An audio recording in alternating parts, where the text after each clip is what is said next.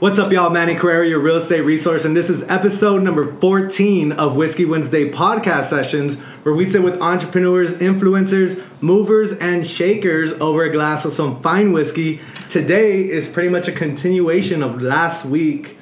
We're gonna be drinking Balcones Baby Blue. Last week, for those of you that were watching, we drank Rumble, and uh, it was really strong. This one's actually a lot sweeter. For me, it tastes a little bit like vanilla, so it has a really good, smooth taste. I'm gonna be joined today by my special guest is a entrepreneur and a good friend. I've actually, you know, over the last couple of years been able to see his journey. And that's one of the reasons why I wanted to have him on this podcast. I think he has a really good story. Ladies and gentlemen, Chris Chavez, what's up, brother? Hey, my man. Welcome to El Paso. Thank you, bro. How was your drive in your monster truck? Not bad. Not Yeah. bad. How's Uh, the gas? Gas was about eight miles a gallon, so Damn, um, that's horrible. Not too bad. That's cool, man. Well, welcome to El Paso. You, I know uh, you had trouble finding the place. I had trouble parking. I had trouble parking. I didn't have trouble finding it. Parking was a, was a, was a hard part. Yeah, for those of you guys that don't know, uh, Chris drives a big old black monster truck. Looks like Batman, so if you see him, get out of the way. Desert Batmobile. yeah. So, uh, really excited to have you on, man. You, you know, not only have I seen, like I said, your journey um, as an entrepreneur, and I've seen you like really grow, and we are both in the same place, you know, and that's really what's cool is that I've seen that progress from you. Um, but on top of that, we're really good friends, you know. So really excited to just have you on and for you to tell your story. I know that you know, hopefully somebody here listening will be impacted by your story. That's Um, that's what we hope for, right? yeah, yeah, for sure. So let's start off with you telling us a little bit about yourself, and we'll go ahead and dive in. Cool. So, a little bit about me. I'm from Las Cruces, New Mexico. I'm Born and raised? homegrown- Born and raised. Nice. Uh, What are you guys homegrown. over there like? What What is uh, New Mexico known for? New Mexico is known for green chili, so all the Green all the chili. green chili comes from our state. Uh, Uh, chili comes from New Mexico. agriculture. Uh, we're a big agricultural community, so Awesome. uh, pecans. We have the world's second largest pecan orchard. Who has the first? Uh, I think it's in Australia. Oh shit. I think it's in Australia. I'm not sure. Don't quote me on that, but I think it's in Australia. Dope, dope. But actually, New Mexico is known for, or should be known for wine. You guys do have some really good wine. Yes, Vineyards. so- I, I like the uh, all the wine tasting festivals that you guys have. Yeah, yeah. So La Vina, right? Dude, there's so there's so many wine festivals. So a lot of people don't know this, but Las Cruces, so the, the Spaniards, Mm-hmm. uh, when they came, they settled in the Mesilla Valley, and they actually brought their wine grapes to Las Cruces, and they started growing grapes for wine. Then we started distributing them throughout the U.S. and Napa Valley started buying our grapes, so they're known for wine because of Las Cruces. So they got the seeds They stole our thunder, man. so Wow. Can't nobody steal our green chili though. Yeah, that, that green chili is pretty bomb. Yeah, I definitely know that you guys are known for green chili. So Yeah. cool, man. What what else about you aside from green chili and Chris? So, uh, so I'm born and raised in Las Cruces, uh, small town. Uh, we met, what, ten years ago almost? Like, Yeah. Come, come, coming close to ten years. yeah, No, closest. I'd, I'd say probably like Seven, seven, years. eight, yeah. seven years. Going. Um, so my whole journey began um, when I started working at the mall. The very first job I ever had. I just got out of high school. At a Diamond Wireless. Diamond Wireless, man. No longer in existence. Yeah. So so I started working for uh, for Verizon, and like that's a that's a grind, man. That's a hustle there. What was it like working there for the people that don't know? Because I think I think in general sales have changed in the last five years for sure. I think, um, especially that type of job, you know, the sales where you you really have to like. You have to um, You have to push. Yeah, You have to yeah, you know, you have to yell at people and hey, you got Verizon, you got Verizon. The- so what to- was what was working there in that environment at that time like? So so being uncomfortable. Yeah. You had to be For comfortable sure. being uncomfortable. that, You have to be comfortable being uncomfortable because I remember the first time like we would have to sit there. We would just have to pitch. Right. I mean that. How are you going to gain your clients? I mean you're sitting in the middle of a kiosk in the middle of a mall, and if you've ever been to the Mesilla Valley Mall, Las Cruces is a tiny town. It's, it's a city of 150 people, 150,000 people. 150 really, people. 150,000 people, really small town. Yeah. So our mall doesn't have a lot of foot traffic. So even in Las Cruces, it was tough. I remember going out there. It was tough. So so in order for you to to gain business, you had to be creative and, Right. and you really that that's really where my networking came into play. You know, and you learn how to you learn how to network there. Uh, just you you know utilizing the people that you know and just become friends with everybody. Was that your first sales job? that was my very first sales job. That was my first sales job too. I Yep. think. Did you start before me or after? uh, I think I started a little bit after you. A little bit after. Yep. Yeah, and I remember going through those same uh, feelings. It was my first sales job. I had worked at GECU prior to that, Uh huh. and GECU's customer service base. You know, you come up to me with your questions or problems, and I. I I'm solve not familiar. What's GEC? What- Oh, sorry, sorry. Yeah, yeah. That's a that's a local bank here in El Okay. Paso. It's like the biggest uh, credit union here in El Paso, and um, I remember going into the sales job and starting at Diamond at Cielo Vista Mall, the busiest mall here in El Paso at the time, and I was like shitting bricks because I didn't know what to do. I didn't I didn't know how to be aggressive to people, and it was a very uncomfortable feeling. You have to You be know? uncomfortable. Yeah, You so- have to be uncomfortable. yeah. Man. So on top of Diamond, I mean, what? How was that experience like, and how did that kind of take you onto your journey? Yeah, so we are right now? so uh, you know, working at, at Verizon, I worked at the Diamond, the little kiosk there in the mall in Las Cruces. I was there for about a year, um, and on my twenty first birthday, coming back from a vacation in LA. tell the story. Yeah, I, I came- come back from vacation in LA, and uh, Manny Valletta at the time, who was my manager, who I owe so much to. Yeah. I Shout owe so Manny much Valletta. to. He was so my Manny Valletta, you are an OG man. Thank you so much. Mm-hmm. um, but uh, he really came in and, and he was my manager. He broke me down and you know I was doing everything correct and the only thing I was doing wrong was I was forgetting to like just ask for The the sale. sale you know and and I've always I've always genuinely cared about people but you know working there really taught me how to not be afraid to go and ask for what you want and be uncomfortable and you might somebody it might say might be a no Yeah. you know and and i remember so i got a phone call from manny valletta um, my 21st birthday coming down he said hey we uh, we need some help opening some stores on the east coast. I said take me man. I'm, I'm cool man. And 21 Yeah. years old let's do it baby. Yeah, yeah. let's have some fun. Um, so they were just gonna take us for a couple weeks. Well the next day i get back from my vacation. It's monday now and i get a call and they say hey um, uh, you're gonna be going here. I said perfect. Tuesday comes around I get a phone call, and I, I remember talking to you about about everything because you were getting promoted to go to Miami. Yeah. At the same time, I I actually had applied. Um, I had applied to move out. So there. you applied for it. Yeah, I applied. So this is what actually happened with my story. Like, we were all working at Diamond at the time, and everybody got an email. All the stores got an email that they're gonna be opening 150 stores out on the East Coast from Maine all the way down to Florida. So I was like, I didn't know I was that. like, yeah, yeah. You didn't see that email, so I, I was on I- vacation. I'm like looking at the email, and I'm like, holy shit! Like.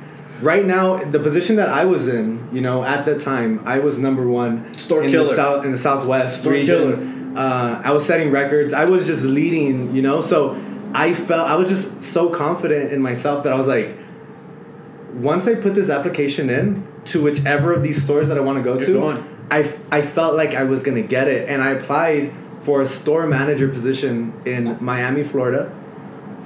Two days later, I got an interview, and then I got a call, and they told me, "Hey, instead of being a store manager, we actually want to give you a market manager position and give you multiple stores, not just one." I was so I was like I was like okay, I'm down. Let's do it. I was fucking excited and I hung up and I was like, what the fuck am I getting myself into? I've never even managed a store, and they gave me multiple stores. So I was like, holy shit, you know. And they told me, hey, and and, and you have to be in in Miami in 14 days. And I'm like, what the fuck? Like it happened so quick, It's but the same thing. that's that- exactly same thing. It, it was all in the thing. same time frame. Same right? time frame. Yeah, that Tuesday I got back. Uh, second day back to work, I got a call. Yeah. Same thing. I said they set up an interview for, I think I think Friday, and it happened on Thursday. Right. And they said that they would let me know by Saturday, and they let me know on Friday. That I was going to Miami, and I didn't know that you were going yet. But I know that you had put in for. it. You were saying, "Hey, hopefully," I'm like, "Dude, May, tell him to take me with you." I just wanted to go and work with you, just Yeah, go for fun, for a vacation, you know, another vacation, vacation, man. It wasn't no vacation. We our asses off. So so so I remember getting the same phone call. Yeah. Saturday, hey, when's the soonest you can get here? And I'm like, oh my god, pack my stuff and I leave like a few days later, man. So you didn't know that you were gonna live there? No, I did know that I was gonna. Oh, you got the position Yes, already. yes, Okay. I got the position. Because I remember you They- living out of a U-Haul for as long as I lived out of a U-Haul for. Dude, I cannot believe that. I remember just cruising around, and at the time, I didn't understand how realtors worked.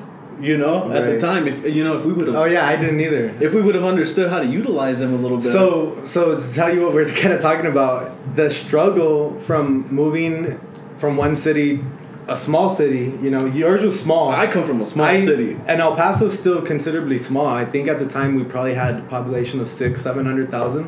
Mhm. Um, right now we're closer to a million, but at the time, it is a, it was considered a small city. You know, so going to Miami to huge city, I remember feeling like fucking Culture shock. culture shock for sure overwhelmed and i remember i had my own u-haul i literally took my entire apartment um, within those 14 days that they told me i had to be there packed my whole life up in a u-haul packed up my car and i, I bounced you know we drove out there I remember And, that um, white Beamer, and you yeah. damaged it. You damaged it. i'm pretty damaged sure. it on the U-Haul. I remember I did a lot of stuff to that Beamer, but um, I remember you know the first month or two Mm. or three probably we were living literally in hotels out of U-Hauls because we didn't understand how hard it was in Miami to just get an apartment. It's like the same process, if not longer, than buying a house. Which for you guys that are buying a house right now, feel blessed that it's only thirty days For sure. Because yeah, I mean, out there it's literally like buying a house. You have to go through all these approvals and applications, and then you know the time frame that it takes. It's usually about thirty to sixty days, and it's just really tough. You know, so I know we had a lot of struggles. Yeah, similar definitely. struggles. Similar. moving out there. Um, Yeah. So what was that like for you? Because you know I've talked a lot about my experience out of Miami, um, and it was great. And I've talked about you know a life occurring or changing moment that I had once in my uh, condo.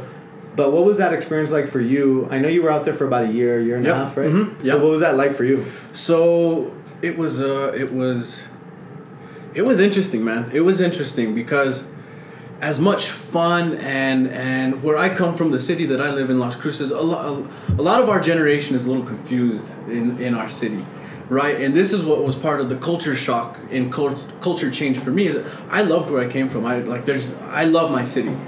Uh, and a lot of people don't really like it because there's not a whole lot of nightlife and stuff to do. Uh, so it's it's not a it's not a it's not a, a, a happening place, I guess you can say. Right.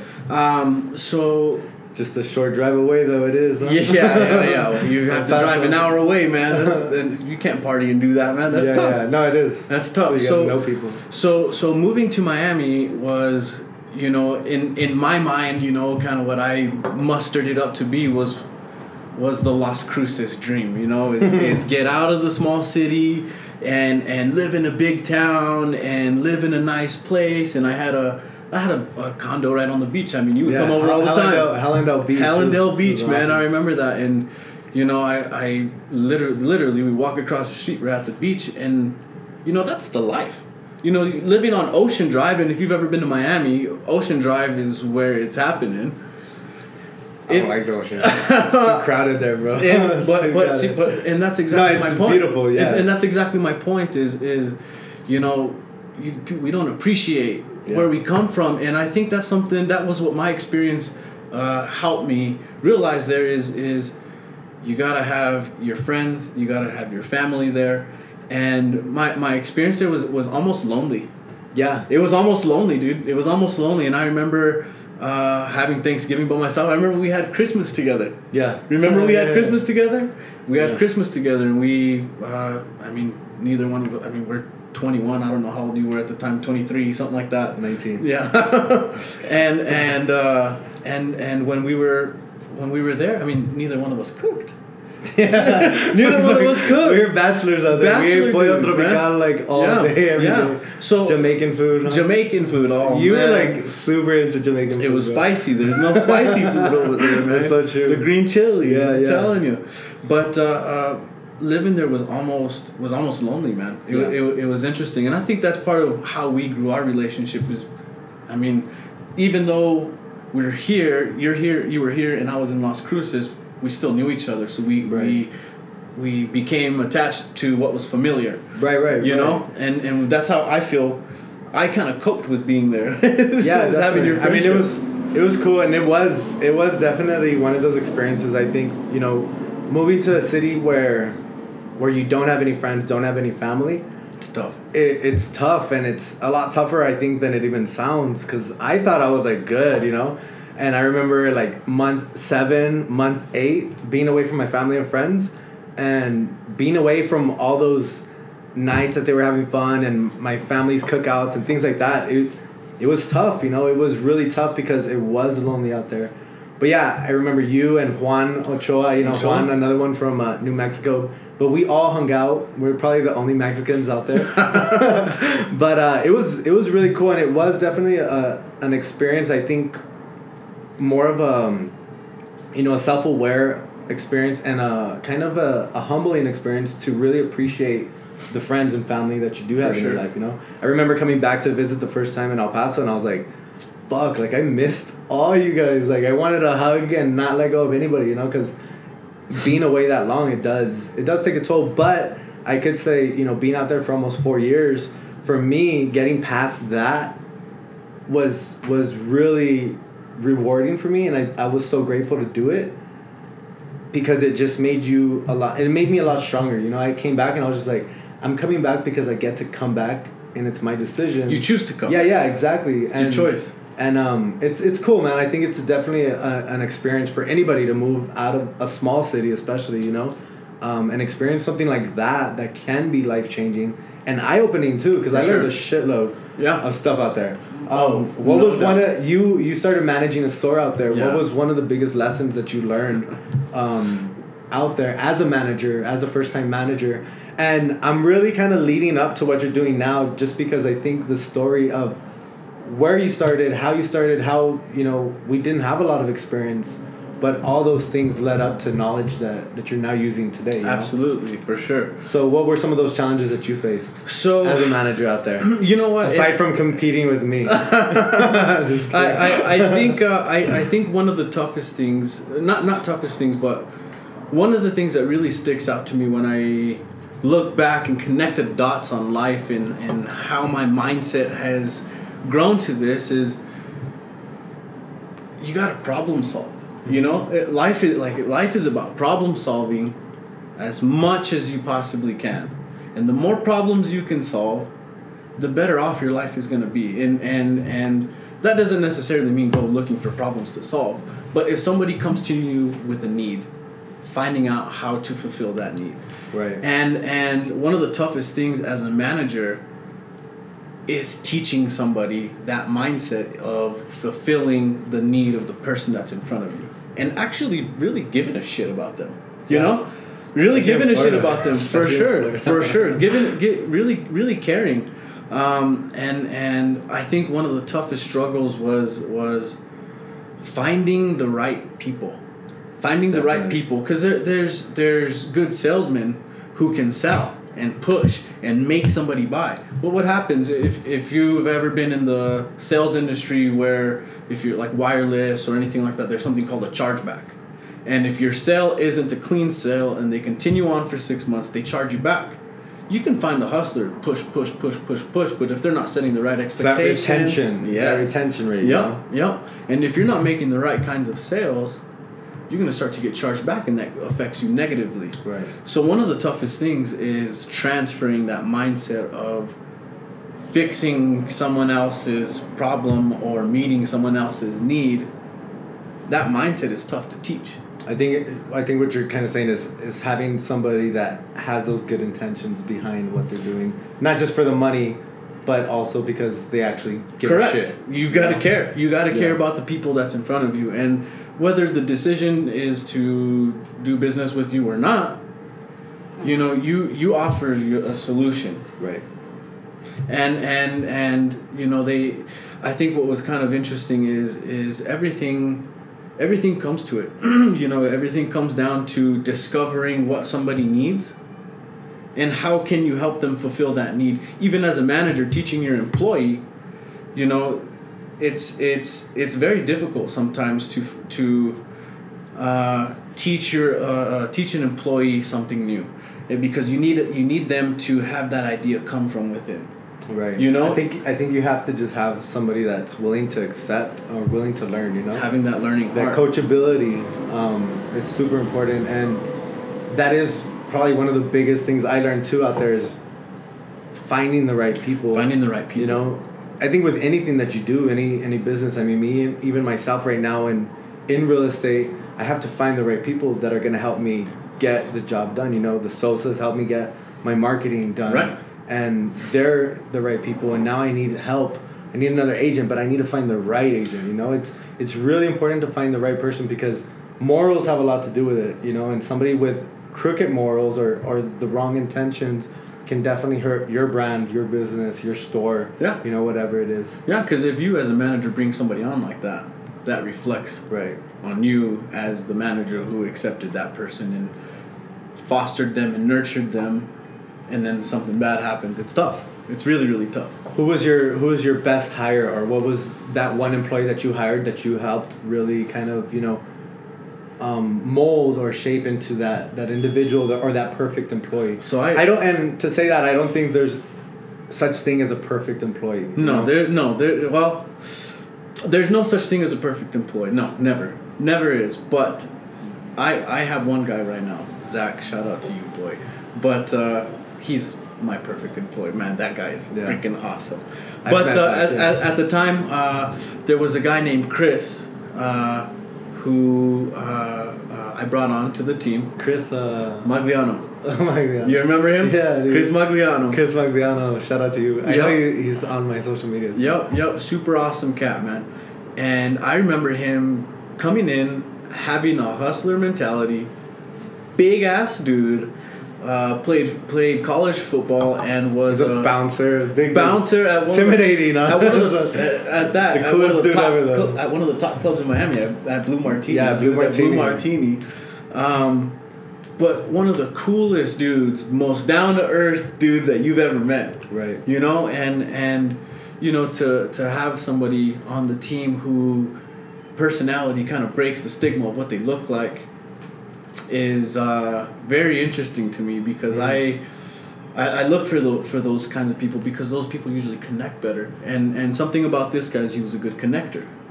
And and you know really finding something in common and and and attaching to that you find a way to care about somebody. Right. And I remember and him- relate to them. and relate to them. Yeah. And within a few months, he became a store manager and was competing with me. he was remember that. competing with Yeah, me. I remember that. With, competing with me. So I'll never forget Chris Magliano, man. Yeah. Cool ass cat. That's cool. That's really cool, man. Yeah, Diamond was was definitely fun. Um, I had some really cool employees too. Actually, just this last vlog that we just released today, right? Um, Chris, one of my employees, he was actually number two in the market. I was number one, and then Chris Rosetta was number two. Well, he came to visit. He was here last week, uh, first time in, in El Paso, so he was he had a good time. But uh, you know, he's one of those employees that I would say probably is one of those perfect employees that I found over there, just because he fit the role so perfect for what I wanted to accomplish. I wanted to be a powerhouse, and even though he had no sales experience, I only hired him. I legit only hired this guy because in the interview, like he stopped me midway. He looks at me and goes, "Man, just give me a chance. Just give me a chance, man. Just give me a chance. just give me a shot. Just give me a chance." I'm looking at him. I'm like. All right, man, you're hired. You're hired. Fuck it, you know. Yeah. But I only did that because I went with my gut, and I felt a good vibe from this guy, and I felt like you know, even though he doesn't seem like he knows what he's doing, I saw the the want and the will to learn, you know, and within a couple months of breaking through his shell because he's super shy, he became one of the top producers. You know, Yeah. it's it's just insane. So, something you just said is is that you followed your gut. Yeah, You know, and and I love that you said that. I'm intuitive as hell, bro. Like Same. I for Same. the last like five seven years, I could say that every decision that I've made up until this point has all been intuitive. Yep. You know, I, I follow my gut. I have to because at the end of the day, I don't trust myself. you know? Yeah. Okay, I trust my gut more than Yeah. myself. Yeah. So and and to date, you know, I've been I've been making I feel like I've been doing some good decisions and on the right path. So I definitely do believe in being intuitive, you know. I Gut. think it's I'm glad that you said that. Um, you know, I, I remember there was, I was I could never beat you, whether it was here or it was in Miami. I was, Manny was number one. I was freaking number two, and I could never beat him. And I remember, I remember thinking to myself, there is something that he knows or something that he's doing that I'm not doing. And I remember asking you. I remember asking you. I specifically remember asking you when we we were about to go out to the Hard Rock, and that night I actually bet you. Uh, I actually we bet on the Canelo fight, Canelo and Mayweather fight. I You lost, lost? my oh I lost, lost my, it? I lost Okay. my ass that night. your boy don't I lose. lost- I lost your my boy ass. don't lose. But I, I remember this night very, very clearly, and, and I asked you, what is it? Like, what do you do? And, and something you said was, I read books. I, I, said, I said, I read books. What does that mean? What does that mean? I don't freaking read books. I don't read books. Like, what does that mean? And, and that stuck with me, man. That stuck with me. And ever since then, I follow my gut, man. I follow my gut because I knew that there was something about you that I couldn't figure out. What is it? And when you follow the, the your gut instinct, you start to learn and pick certain things out. Mm-hmm. When you follow your gut, dude. I think you stop ignoring the obvious. Yeah. Too, you know, because I think there's a lot of times where people will put themselves in a position or an environment that they don't want to be in, and they still decide to stay there or be there. And for me, I've I've realized that I have one hundred percent control of my environment, of my life.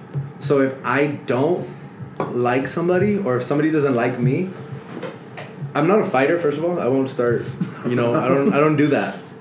But I don't have to pretend or fake it. You know, like I don't have to be in that environment, and I don't have to put myself through a little show of acting. Um, I just won't be around you. You know, Yeah. that's just me personally because I just don't need to. I don't need to put myself in that position. For sure. And knowing that and understanding that you have 100 control 100% control of your decisions of your environment you're in you're in the fucking driver's seat you know that gives you even more freedom i think in the decisions that you make because it's like if i fuck up like it's me you know? Dude it, i did that. it trips me out. Like my my thought my mindset and my thought process is exactly the same. Right. I, I think I, I, I really feel that if you don't if you don't believe that you're in control of your situation like like what what's the point of, of even doing anything? Right. why are you even gonna make a decision? Just let everything happen and it's gonna go right by you. Yeah. Ha- living in the driver's seat bro that's crazy. Yeah definitely. I've never heard anybody else say that like like at, least from my peers man I've never Yeah. heard anybody say that. Yeah it's it's something that i'm really happy that i just realized now you know? Before i was 50 years old and i'm like fuck i could have controlled everything you know? Um, so talking about being in control now talking about being able to be in that driver's seat let's talk about you know the progress now of your of your journey. You started you know no sales experience to to learning some stuff and then you got promoted out there to the east coast you learned a whole bunch um, after that you know after miami what happened what was that process like for you before you started obviously your your roofing slash now construction job which we're gonna get into um, Yeah. but what was what what happened after Miami? Because I know after Miami, you know, there was so much stuff I think that happens in businesses in general, just bus- businesses that are trying to grow at a rapid rapid speed. You know, at the time, Diamond Wireless acquired 150 stores in one month. Like literally, 150 stores needed 150 new managers, hun- needed new like employees. like 450 to 800 new employees to run these stores. having to hire the training, the retent, the the dropout rate that we are going through, the retention was so high. The retention rate was like freaking ninety percent. It was horrible. Like everybody was just. It was like a fucking little training camp that you would go through for three months to learn, get paid hourly, and then you quit. You know, so it was really bad, and a lot of stores, you know, that we took over, weren't doing so good. They weren't doing so hot. Um, so what happened? What happened after, you know, you end up coming back, right? Yeah, so Yes. I moved. I moved back from Miami. you make mistakes, you know. Every everybody makes mistakes, and and what you have to do is you have to learn from them, you know. And uh, you know, I made a very dumb mistake while I was there, which caused me to lose my job. Um, and that's that's where where like your honest your honesty goes into check. You know, your your your honesty and your ego. Like I got popped in the face with that shit, dude. I got popped in the face with with with doing things the right way. So, um, I moved back to to Las Cruces, uh, confused, uh, didn't understand why that happened to me because so many people were doing the same thing that I was doing and nobody got caught for it or, or you know what I'm saying and I don't know what you're saying. and it- it's it's, it's but what what I'm saying is just it's it's incredible because you get popped in the face when you're if if if you let a little seed a bad seed in you take any sort of control of your life it will it, it has the potential to ruin you and ruin and affect those people that are around you right. um, at the time, it wasn't. I mean, it wasn't a big deal. Um, it wasn't a big deal, uh, but it, it ended up costing me my job. I ended up coming back to Las Cruces, and that's being completely transparent. You know, Yeah. not not not a lot of people are willing to be completely open and honest with you. I have no problem doing that. Right. Um, so so it cost me cost my cost me my job. I moved back to Las Cruces. I remember being confused. I stayed in Miami for I think two months.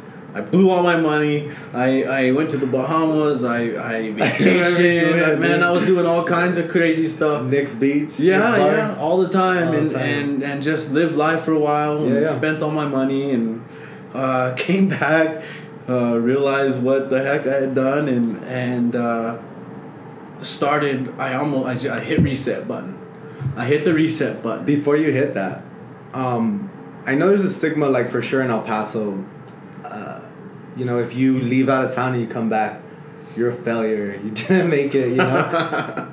and Yeah, what what were some of those thoughts that were going through your head aside from the confusion? sure. You know. for sure. Um, I know because that's normal. You know that there's nothing wrong with those feelings Yeah. coming up. But how do you think feeling those feelings of confusion of of you failed or or those feelings? How do you think you use those feelings to kind of plan or prepare for your next Sure. move before Sure. you hit that reset? Sure. So so you definitely you definitely hit a low. So so you know it- when you know coming back I'm like damn I'm back in Cruces. I'm back in Cruces and and Cruces is notorious for people leaving coming back they're like oh just it happens all the time just Yeah. another person you know and and that's how I felt like uh, and just and I felt like damn I- like I was the one who made it out out of all my graduating class. I was the one who who left and I didn't I, I mean I don't I still don't have a college degree or anything like that. Um, Respect. you know you know so so I was I, I was out there hustling trying to make it happen for myself and it, it was on its way. It was definitely on its way and um, still is I guess you can say. But uh, you definitely hit a low man. You you hit a I, I, I hit a low.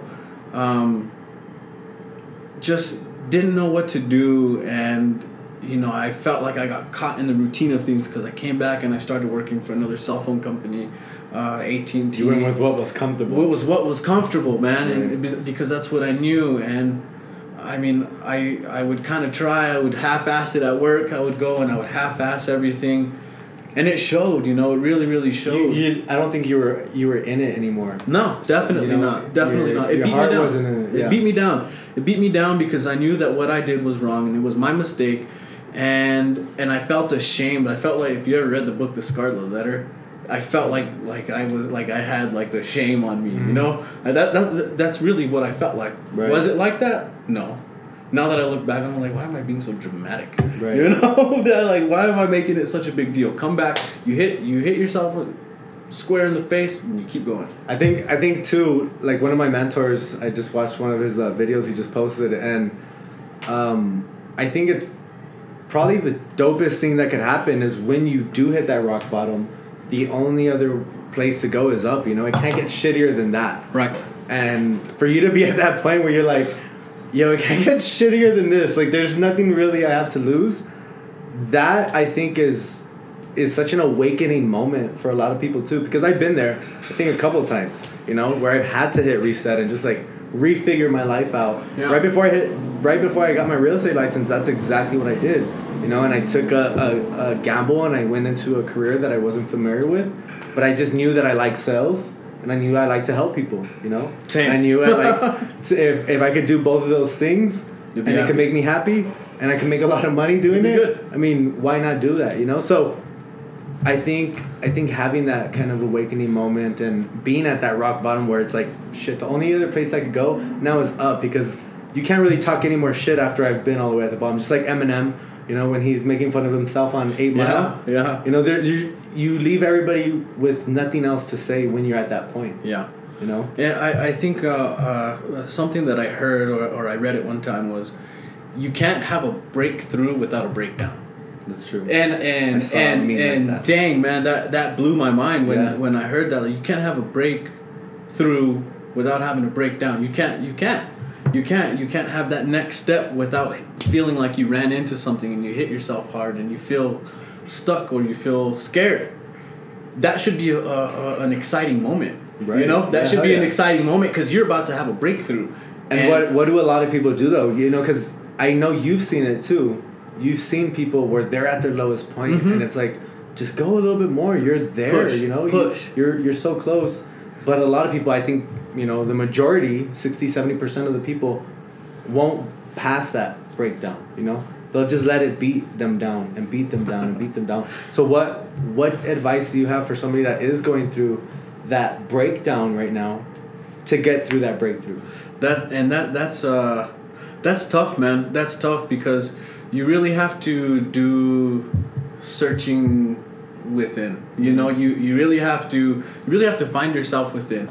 And and you know, you have to you have to ask yourself, you know, what are you doing? Why are you doing it?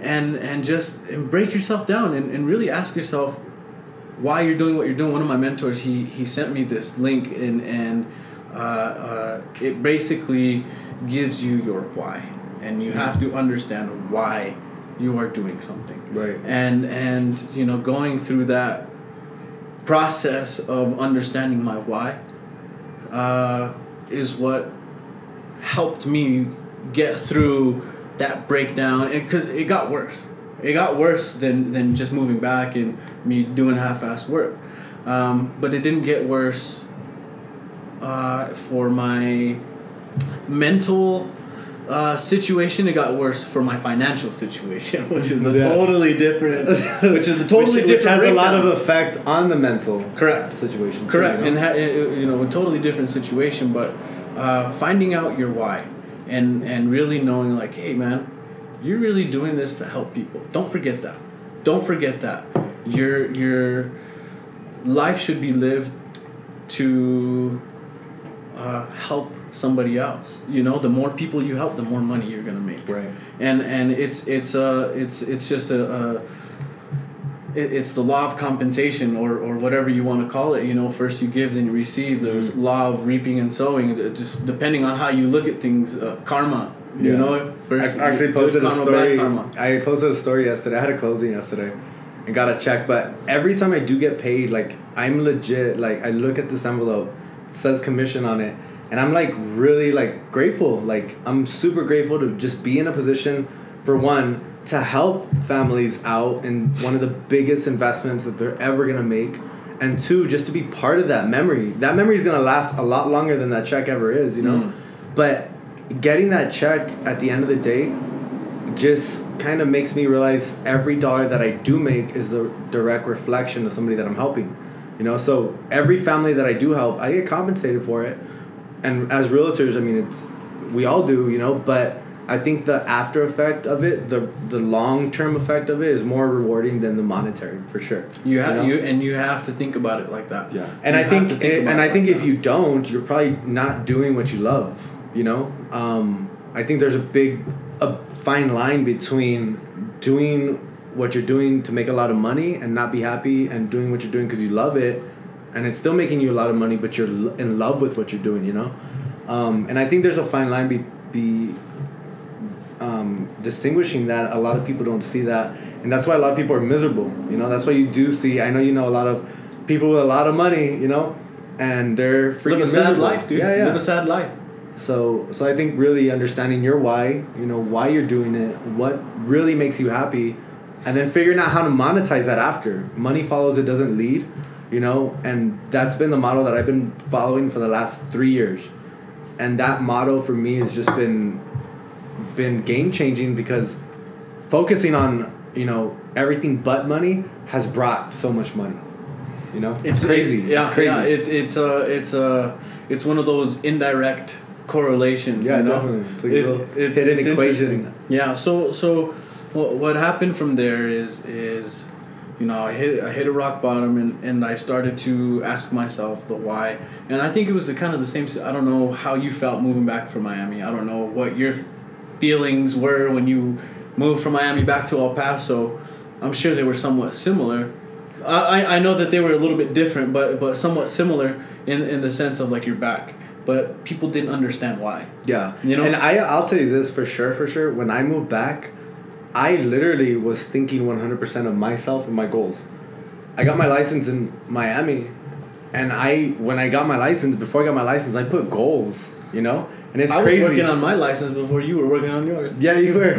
you you were talking to me about real estate because you were working with a builder, and I remember being in my Miami apartment playing with the ducks at the lake, and uh, you're telling me about real estate. and You're like, you should get into it. And I'm like, I don't know, bro. Like, I'm figuring stuff out right now. This is after you know network marketing buy and everything, and um, and I I got my license, but I had a list of goals, and it's crazy that we're doing this right now, but.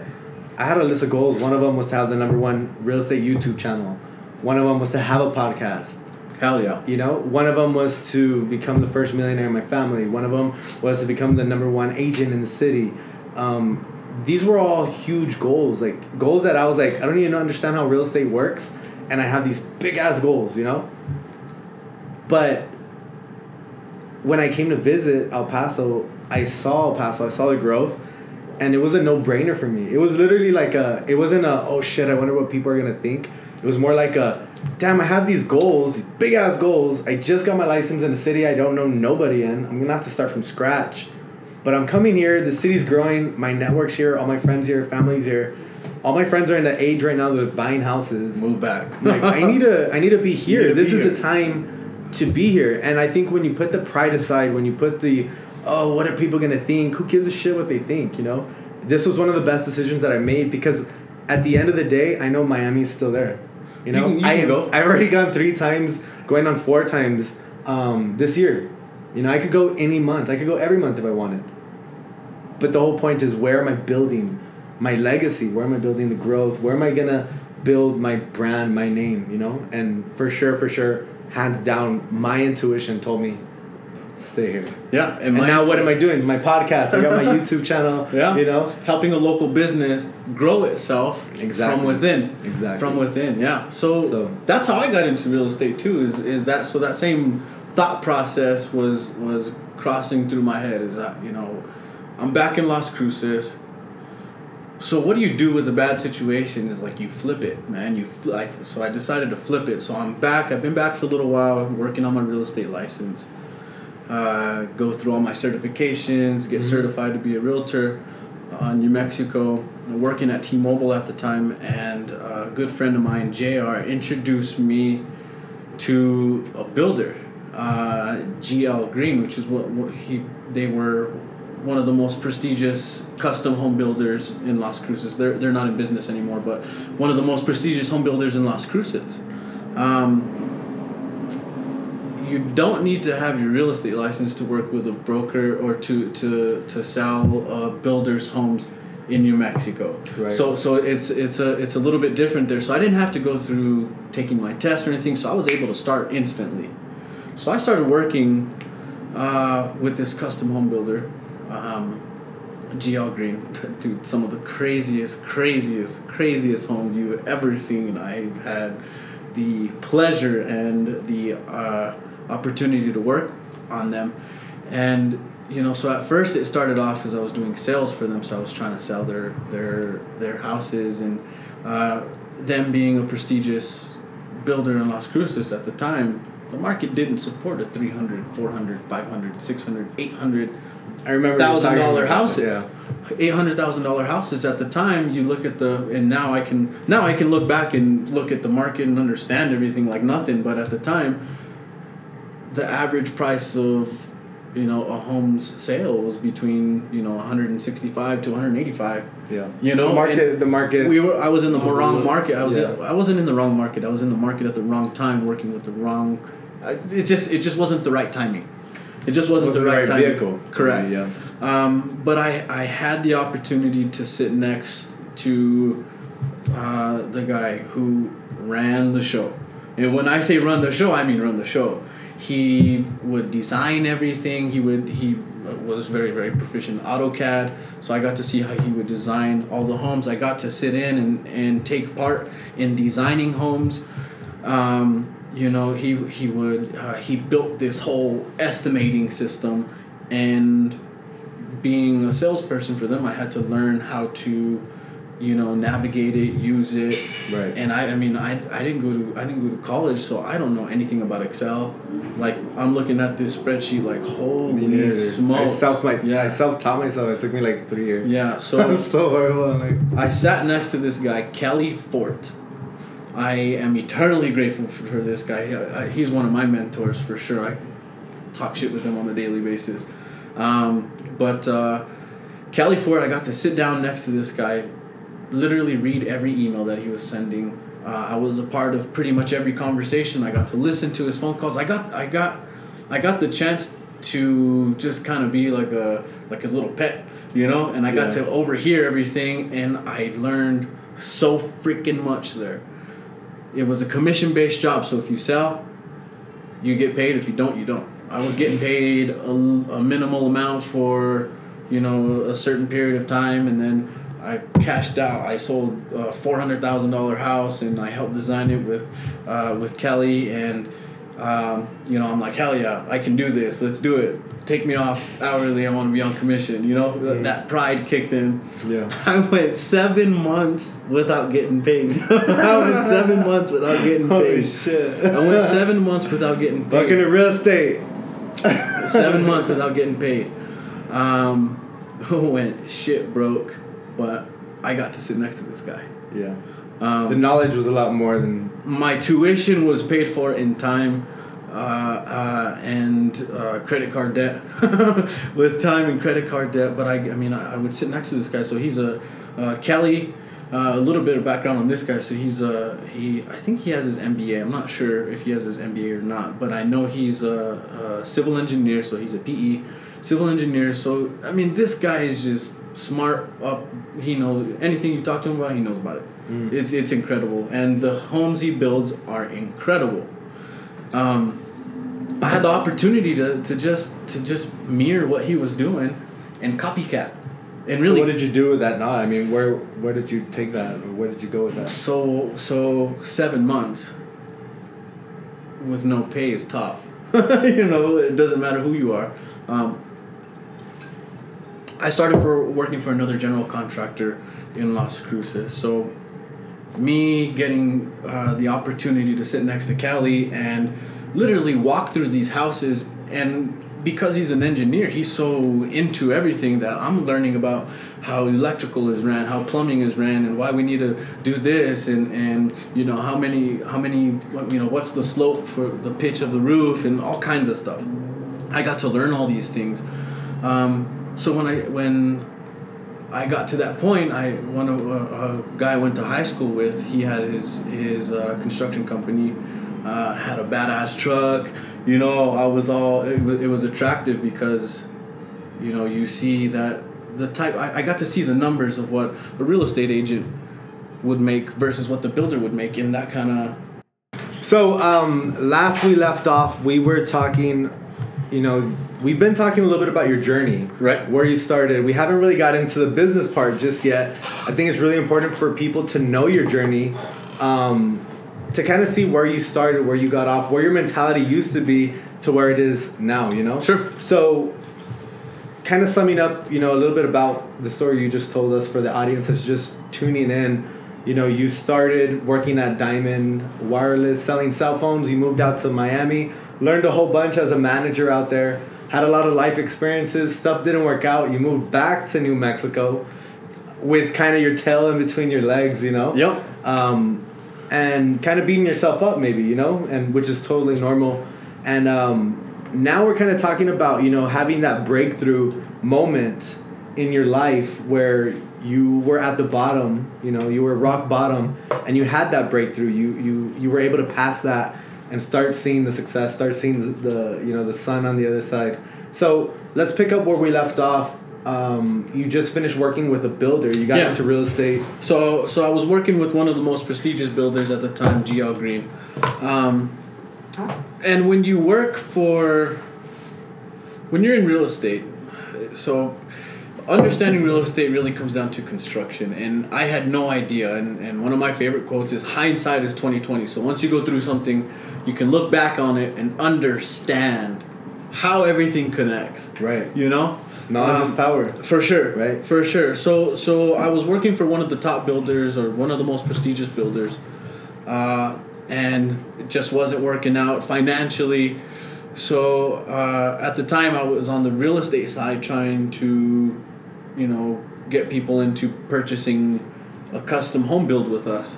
Um, so I started working for a contractor. So like I said, was he was a, a, young guy who uh, I went to high school with. Uh, he was a couple years older than me. Uh, had some badass trucks. Uh, like I just remember, like, damn, like he's young and he's doing it. Like what is he? What the hell? Like what? Is that what- motivate motivation for you? For sure. Somebody you could look up to. Yeah, especially absolutely. being around your same age, right? Absolutely, absolutely. So I'm like, what is this guy doing? That he's like, like he can cruise up and roll up in a badass Raptor, and I'm over here in my 2002 Chevy, Silverado? Chevy, and hey, still, tell him about the Silverado. oh my god, We were in Miami once. He lived out in Miami. Uh, he moved out the same time I did. And uh, your starter, Starter right? went out. Your starter went out. couldn't get to it. And me and this guy were like the only friends that we had out there. So me with the the mechanical experience that I did have, we probably had like one tool. We probably had like a screwdriver. It wasn't even the right tool that we needed to install a starter in a truck. But We got it done. we got I, I crawled under the truck. It was raining. It was nighttime. We were being rained on the whole time that we were working on the car. I couldn't see anything and we are literally like I was fixing the starter. it was the day before like, Thanksgiving. blind, the day before Thanksgiving, shit. or Yeah. the day before Thanksgiving, Yeah, or yeah. Thanksgiving Day. Definitely, yeah. that was crazy. That was Yep. a crazy time. So you see this guy that you went to high school with, Holy having all the success. Yeah, like wow, has a lot of money, has a Raptor, has all the cool stuff. Yeah, I'm like, what? What is he doing? So uh, he posted on Facebook. He's like, hey, dude, I need I need a personal assistant. Or, or he didn't he didn't message me, but he posted and said looking for a personal assistant. I'm like, you know what? I I mean, I'm not a personal assistant, but I can I can help. Um, my background, my knowledge, I know construction. He had a construction company, so I, I understood the industry.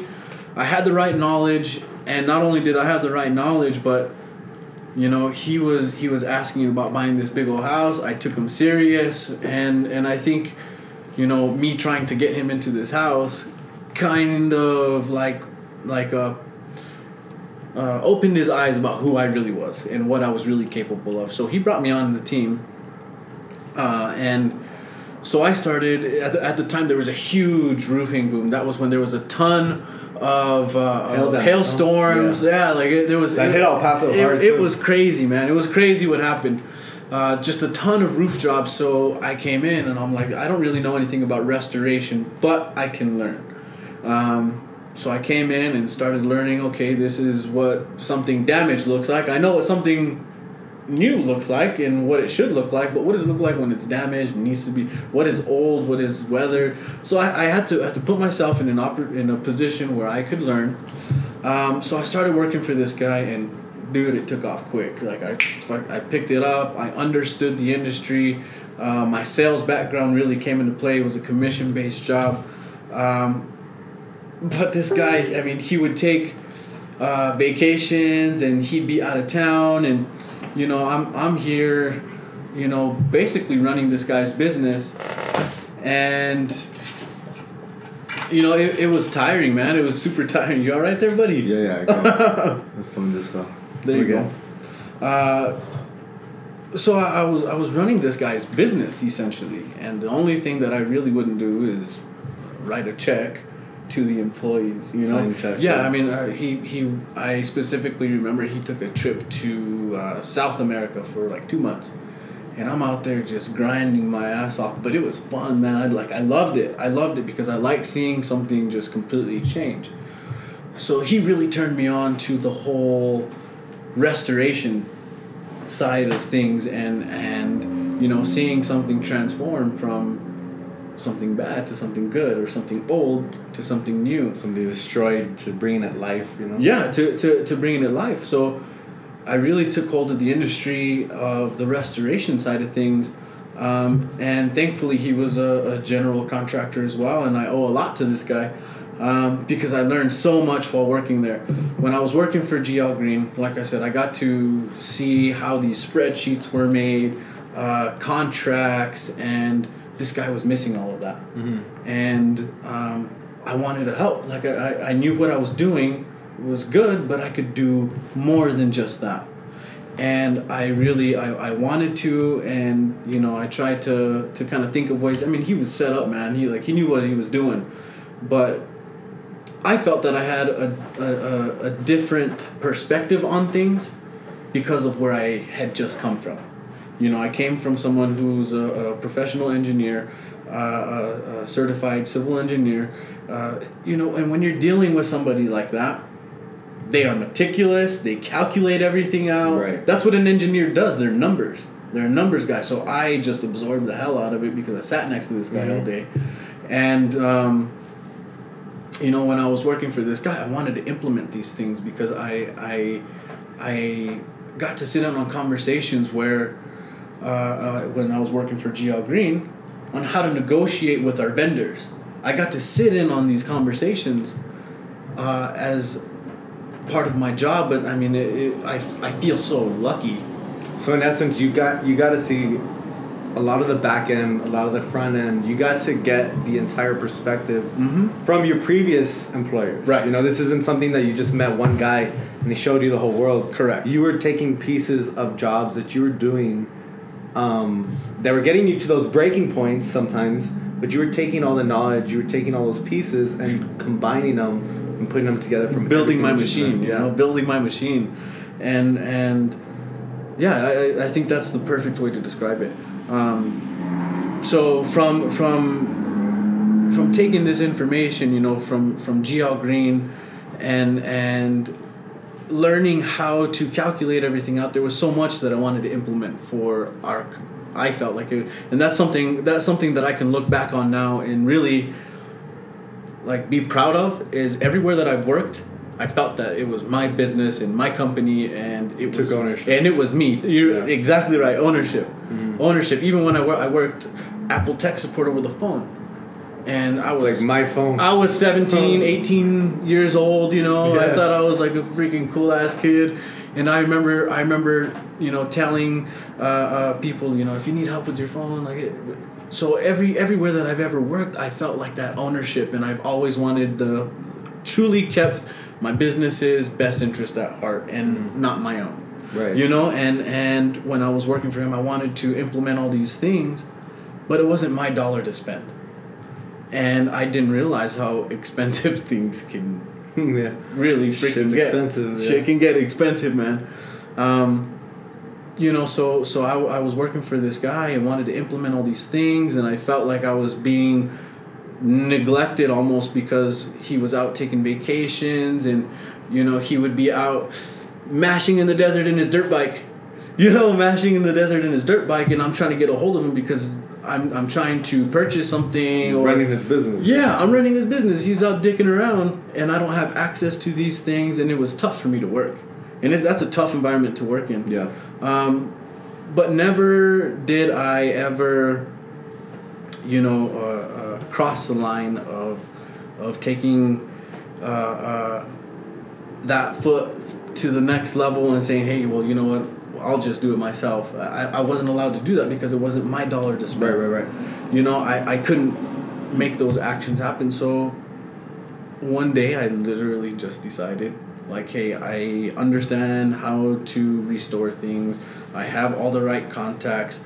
But when when I started working for him in his business, he was buying material, and if and if, and if you know anything about contracting or anything like that, or, or purchasing and selling anything, if you know anything about that, you buy from a wholesaler or, or a vendor and then you sell it. You don't buy from a retailer, so you don't go buying from Home Depot. You don't mm-hmm. go buying from Lowe's. Those are places that you know customers go to. Mm-hmm. That that's not where you go. That's not your manufacturer per se. Right. So so you got to go directly to the source. So I was able to implement those things into his business, and I remember seeing thousands of dollars that I saved for him, and me not really see like a, a, a compensation or or anything like that, which was okay. It was okay with me because I was like, oh hell yeah, he's in it to win it with me. We're gonna work together, which which that's what it was. It was working towards because obviously I was doing something right. I mean, if he's taking trips and doing shit, man, like something was going right. The business was running.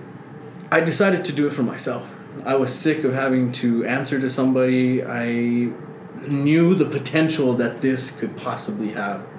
Um, I decided to take a, a leap of faith and and from one day to the next I started looking at names and, and what I should do. I said, hey, you know what? We had a conversation. We're not going to work together anymore. And that was that. Um, me being the hustler that I am, I don't mind going and knocking on somebody's door and saying, "Hey, how are you?" You know, it's almost like like pitching when somebody's walking by. Yes, it's hustle. Stopping It's them hard in their yeah. tracks, bro. That's tough.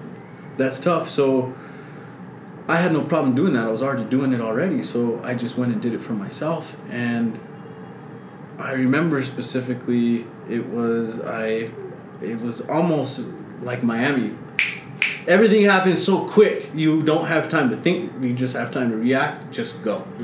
And um, I specifically remember there was this lady that we were about to do a job for, um, or the, the first lady that we're doing a job for.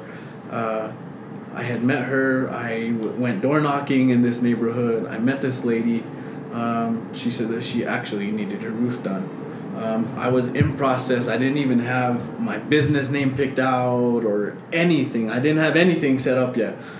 Um, so I said, okay, well, I, I showed her, you know, hey, this is how you look up somebody's license. This is how you look up all these all these different things, and I'm like, oh shit, how well, how am I gonna perform this? you know, how how am I So gonna get this done? Okay, so- how am I gonna get this done? So you you parted ways you parted, Parted ways ways, with this guy. Uh-huh. You decided to be your own boss. You didn't have any so you didn't have any capital, you didn't have any material, you didn't have the truck that you Nothing. needed, you didn't have the material, you didn't have workers. No, You're So, just knocking on doors? knocking on doors so, and figuring it out later. right right. So so so the interesting part about it is is that you know when i was working um, for uh, uh, the restoration contractor i took it upon myself to go and learn how to work on the field. And and you know it's one thing to be a general contractor that can just say hey you know we need we need stucco work done we need a roof done but it, but i put myself in a learning situation where i would go out i would i'm da- darker than what i am now darker than what i am now. I would go out there i'd bust my ass in the hot ass sun and i put in my time you know i put in my time learned how how how things are how things work what is how to install things properly So talk to me about that first experience then. So uh, you've obviously learned a lot. You took all, all the stuff that you learned, you implemented it. You had no, ex- I mean, you had no experience running the business. as far as your own business. Right. But you got your first job. You know, you got this lady saying she needs a new roof. Yeah. So So what, what did you do from that point? so so the thing about it is I already felt like I was running my own business uh, because I was running the crews. I was I was out on the job sites. I was already doing it. I was already doing it, and, and I I remember uh, uh, basic principles that you know your parents teach you when you're a kid is is if you want to if you want to get promoted. I remember my mom and dad sitting me down. If you ever want to get promoted, you got to do what that next person would do. So you you know whatever you want in life, you got to start doing that before you get rewarded for it and Right. it becomes real. Um, so I operated like that, and I operated as if it was my own business and ran things as if it was as if it was my own business because you have to you have to take that ownership and you have to give a shit and you have to care. Right. Um, you know, so so taking the time to understand quality and and fusing it, you know, fusing the the technical side of things with the uh, uh, side of dealing with clients and dealing with customers. I fuse those two together. Right. But I, I guess my question is more or less, what did you do? You this lady said, "Fix my roof." You had no crew. You had nothing. What were the steps that you did? How did you make that first deal happen? Right. So so uh, from being on the job site, uh, you get to know people, and and you know just expanding your network at all times really pays off, and really caring about who's around you pays off. And I will say this because if you don't care about the people, about your workers or, or the guys that are there actually doing the hard work, you know those those are real people. They have real families, and if you don't if you don't take the time to get to know them, you know it, it it'll show. But if you do take that time and you do put in that good energy and you do put in that care for somebody else, it, it it'll come back. And I specifically remember that they put me in touch with the crew. They said, "Hey, you know what? Here's a good crew. We like working for you." They they they essentially felt like I was the boss. They felt I owned the company. They thought they didn't think that, but that's what they felt. You know, because I was running the projects, telling them what they needed to do. I was their boss. So to them, they're like, "Oh yeah, go talk to them. Go talk to these guys. These guys will be able to do it for you." And the interesting thing is, is from one day to the next, I called them up. They they say, "Hey," because it, people don't just work for anybody. You know, they they have to in this construction game in this construction industry. You you have to uh, you have to put in your time and you have to get to know these people. Right. You have to know them.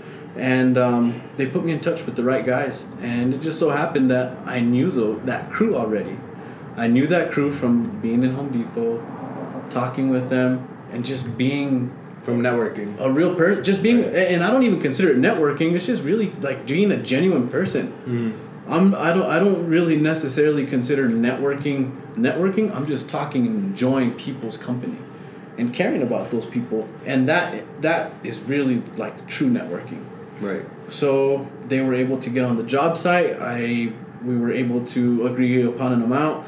I already knew the rates of what things should be because of the the spreadsheets and everything that I had already understood and took the time to to learn. Everything just came into place so quickly. And it's been a wild ride over the last year. Our first job, uh, we completed it in two days. I used all of my savings. I had seven thousand dollars saved up in the bank account. I spent all my money on buying the material, on paying out the labor. Because when in this type of job, you have to buy your material before You you, get paid. You Correct. get paid after the job. correct, correct. Um, now that we have a, a good reputation and, and people know what we're doing and the quality of work that we bring, we are fortunate enough that we can ask for deposit and and now we don't take so much liability on. But at the time, you have to risk it. Yeah. So what was that risk like? What was that going through your mind? Because I know a lot of entrepreneurs, entrepreneurs that I've had on this show, you know, have been in that same point where they're starting. You know, Juice Jerry. Um, you have a bunch of people that used every dollar they had to make something work, and there's always that risk of it not making, not working. You know. So those seven thousand dollars that you had, essentially starting your business, your roofing business, you basically funded your first roof Mhm. on your own. not knowing if it was gonna. Follow through or not. Like, Yeah. Who knows? Who knows? Yeah. You know. It, it, it was uh, it was definitely one of those uh, roller coaster moments, you know, that you just throw your hands up and like, okay, let's go for this ride. Right. That that's that's the same feeling that you get. You know, that's the same feeling that you get that rush That of rush, adrenaline of like, dude, I just did this. I can't believe that. Holy fucking work. I can't believe that. And Yeah. and everything's going through smooth. You know, the lady was happy and everything, and you know we were able to do right by her. Uh, and this lady, uh, she had actually just been taken advantage of by a contractor. A contractor wrote her out a check for twenty seven thousand dollars, or twenty six thousand dollars. She wrote a con- a check to a contractor. It was at that time where all the whole hailstorm stuff was still going on. That contractor took those twenty seven thousand dollars, deposited in his bank account, took that money out, and said, "See you later." Didn't leave money, didn't leave material, didn't leave her, her roof torn off. Like he did nothing and took twenty seven thousand dollars. How common is that, like in this roofing? It, it's uh it's scary, dude. It's Yeah. really really scary. Well- it's really scary. I think it's it's scary too. s- Cities seeing that type of hailstorm or any type of storm that affects a lot of houses or cars or whatever in general, and you just see a flood of businesses from out of town coming to the cities. What advice do you have for people using those companies? Are those companies that you should be using, or should you try and stay local, just because you know the type of job, the reputation that they've built in the city? Yeah. So so first off, I would definitely say. First things first, make sure they're local. Uh, and the reason I say that is because when it comes time for warranty, or God forbid something happens to a roof or whatever, there's a, time where there's warranty issues. These fly by nighters, dude, they just take your money and then they're gone the next day. What'd you call them? Fly by nighters. Fly by nighters. fly by nighters. These people just come and take your money and then they're gone. Yeah. So they're here for the quick buck. You know, so I would say definitely make sure that somebody is local. Um, different states have different ways of looking up if somebody's a licensed contractor. Uh, anytime that I uh, deal with a client, I take the time to actually show them how to find out if somebody's a licensed contractor or not. Um, and then I also show them how to calculate how much their job should cost. So I take the time to educate my clients before we do business. So that way they can make an educated decision. If your contractor isn't willing to do that, um, then you may want to look for somebody else, you know? Yeah. You may want to look for somebody else. And, and I think that's something that separates us because I'm willing to take that extra step. That's awesome, bro. Yeah. What are some of the biggest struggles or lessons that you've run into? How long? First of all, how long have you been in business? So we've been in business for uh, one year.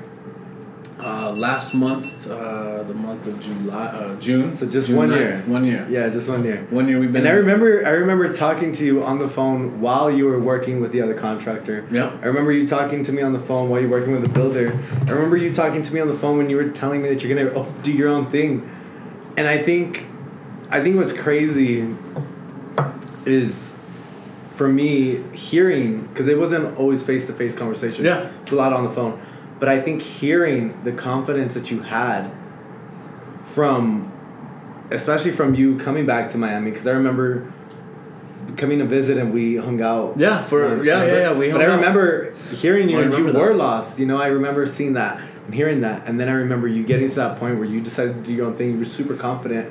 What are some of those struggles that, even though you know, as confident as you are, as as much faith as you have in your business in yourself, what are some of those struggles that you had to run into starting your business because it sounds to a lot of people listening like you jumped into something that you were just you know picking up as much as you could and then decided to just go full on into something that you weren't familiar with maybe a year ago or two before Well, at, at, at that time it was what three three years. So I worked for the builder for about two years, Mm-hmm. Right. and I worked for the other contractor for about a year and a half. Mm. So I, I I mean I had four four years four and a half years of experience Right. before, you know now now we're coming up probably about four years four and a half years of experience that I have under my belt of general construction and some of the toughest things that you face are, are you asking what the like the challenges You that I did. faced? Yeah, you in roof rescue. What are some of the biggest struggles that you faced starting your business? Starting- that you ran into. So you know? so so starting the business in our city, the contractors are. I mean, it, it's a, it's a small city, so everything is word of mouth. So Mm-hmm. you have to do a good job, or if you do a bad job, it's gonna spread like wildfire, and you're just you're Yeah. ruined. You're done. You're done. reputation's everything. right? Everything. So so one of the toughest things that I had was, was that I faced was I'm a young face. You know, I'm a young face in a city of old people where everybody already knows each other. Yeah. And and, So you have and 150 people, right? yeah, you have 150,000. 100 yeah, 150,000 people. uh, 150,000 people. So everybody already knows somebody. Right. And and and I mean that's difficult. Um it's it's funny that you say that because you're actually part of the reason that our business has had so much success the second half of our um I guess life. Um Second six months. Yes. So, so you put out uh, some information that was talking about ORWs.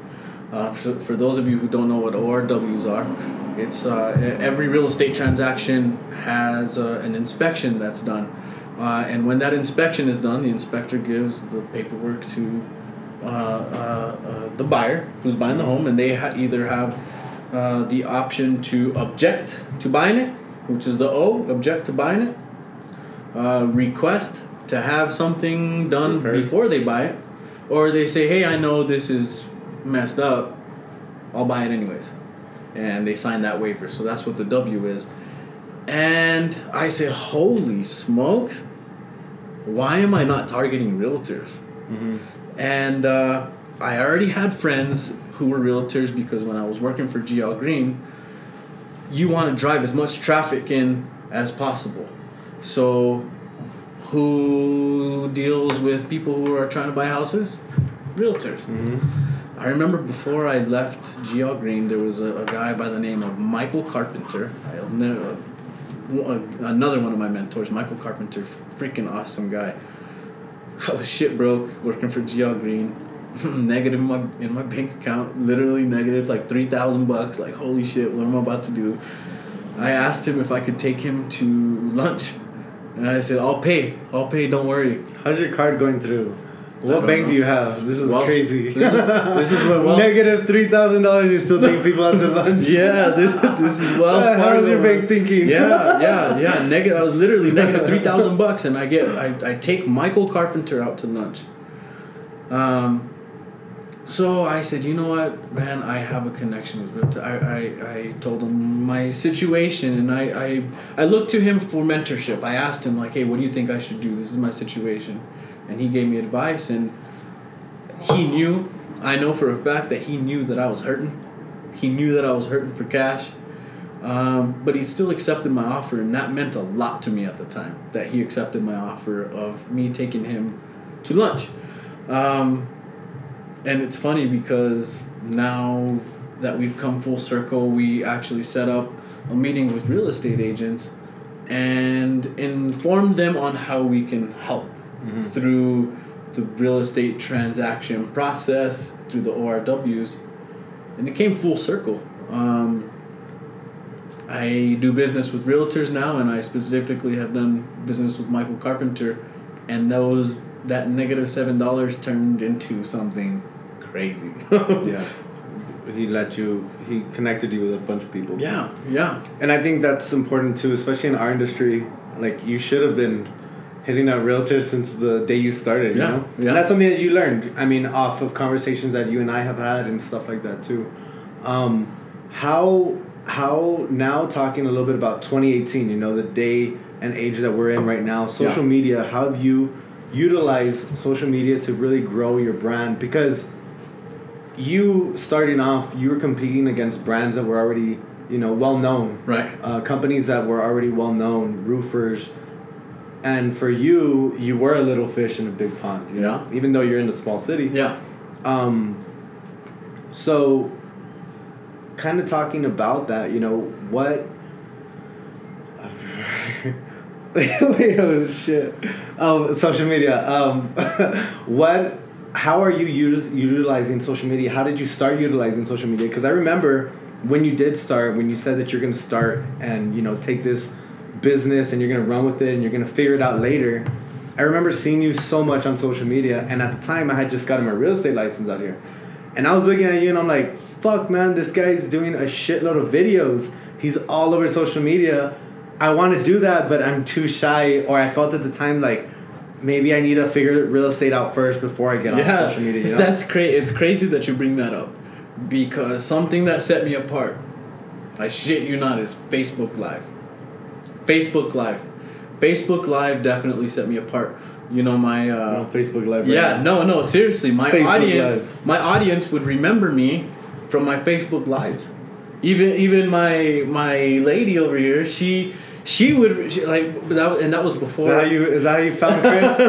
you, You know- found Chris on Yeah. Facebook Live. oh, Yep. yeah, no, Farmers only. no, no. Uh, but but but really, it's. It, I mean, it's it's true. I mean, before we were together or anything, we, um, I was working for the other contractor. I said, "Hey, I'm out here live. This is what we're doing."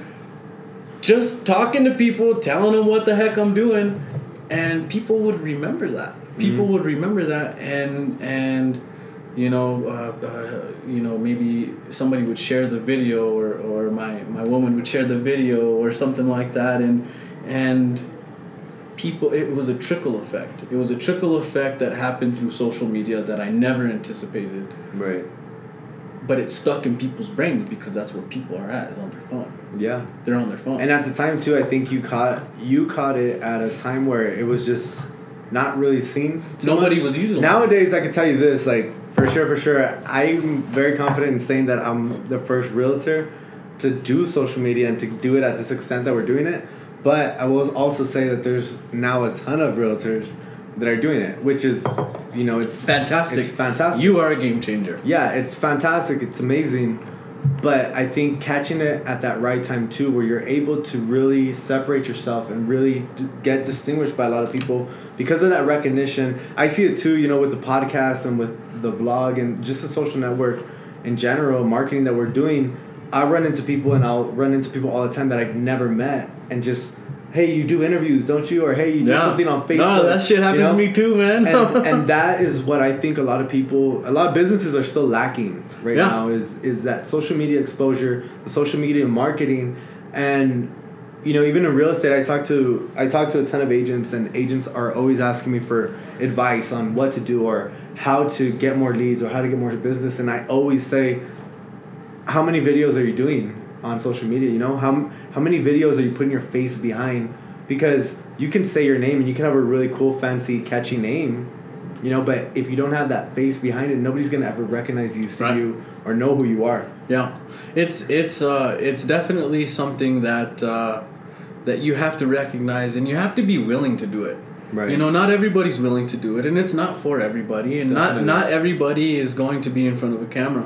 Some of my some of my, you know, the some of the partners that I work with are, uh, you know, I, I have Diego, Diego that I work with, and Martin that I work with that are, you know, partners and we work on the daily basis together, but you never see them in front of a camera. Right. You know, th- I, I really think that what we're doing is is is something that's new, um, and it's something that's still it's still untapped. Mm-hmm. I think I agree, man. I mean, I think it's just so much potential, and there's so many people that know it, but aren't doing it. Still, Yeah. You know, and to what you just said too, I agree. It's not for everybody. It's not for everybody. I, I think I think really having the self awareness enough to know your strengths, know your weaknesses. Like me personally, I just love attention. I will get him behind this camera like any day of the freaking minute, you know, and I'll I'll say whatever I need to say, even if there's nothing to say. I don't know what to say. I'll just get behind the camera and see what pops Yeah, out. yeah. know? No, yeah, Because I love the sure. attention. I love it. But you know, I have other friends that are realtors, and they're like, "That's not me." You know, I don't want to be behind the camera. I'm too shy, or I don't want to. I'm Yeah. antisocial. I don't want to do it.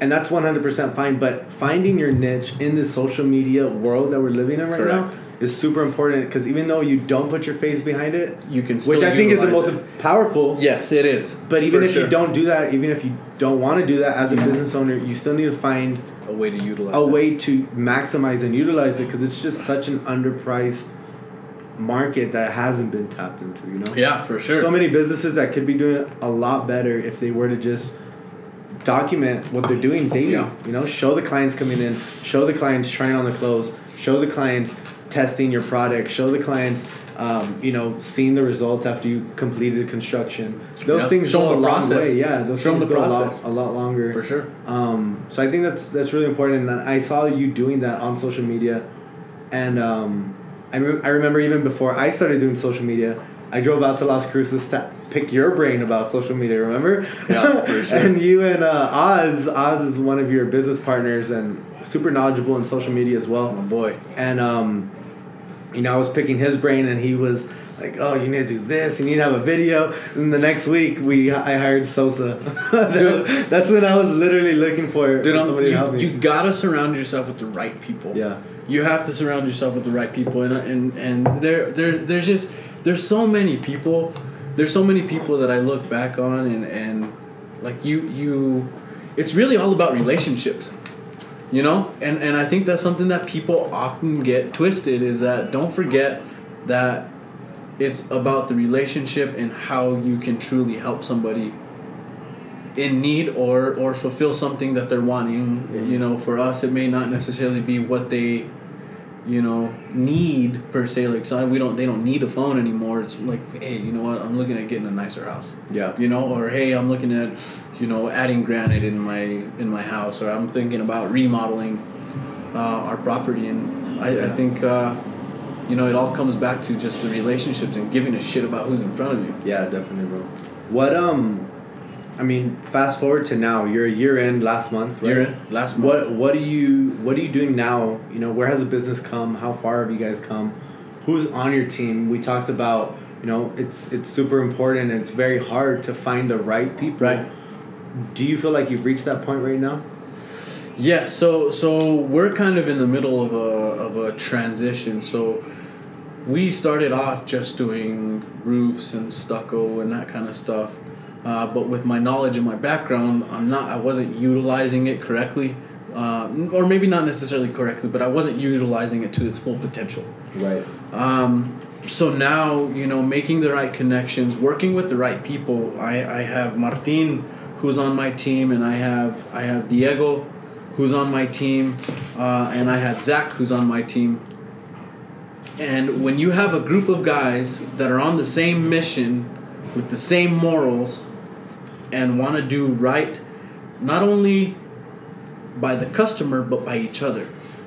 You know, uh, uh, there's a lot of problems that come when you have your own business. And and maybe I face different problems than what other people have faced but you know recently I faced uh, uh, uh, an issue where one of the employees that I had uh, he was actually my finance guy. So business owners everywhere make sure that you double check your finances often because you will catch things I Um, think you, you still need to be a part of that. you right? you need to be a part of it and and you need to look uh, always be aware of, of your finances uh, and and keeping track of where things are going and why they're going there um, unfortunately i've caught certain things and and we've had to you know let go of, of certain personnel but it, it's it's for the better because you get rid of the mole and once you get rid of the mole you can live life full steam ahead. Right. you know because now you don't have that person holding you back. You know it, it, it was to the point where this employee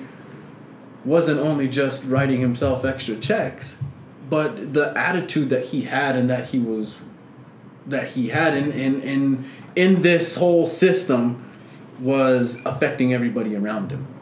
And me being one of them zach being one of them oz being one of them. So it was affecting the group and how the team performed together.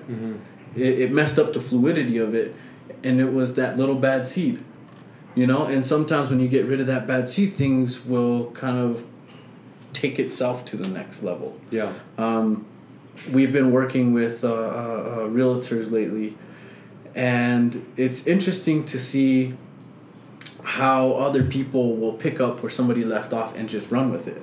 And I have Zach who's coming on board, uh, uh, taking over uh, certain duties that this guy was doing, and is actually making such a huge difference that I should have been doing this a long time ago. You Yeah. know, I should have been doing, and this is this is something recent that's happened. Yeah.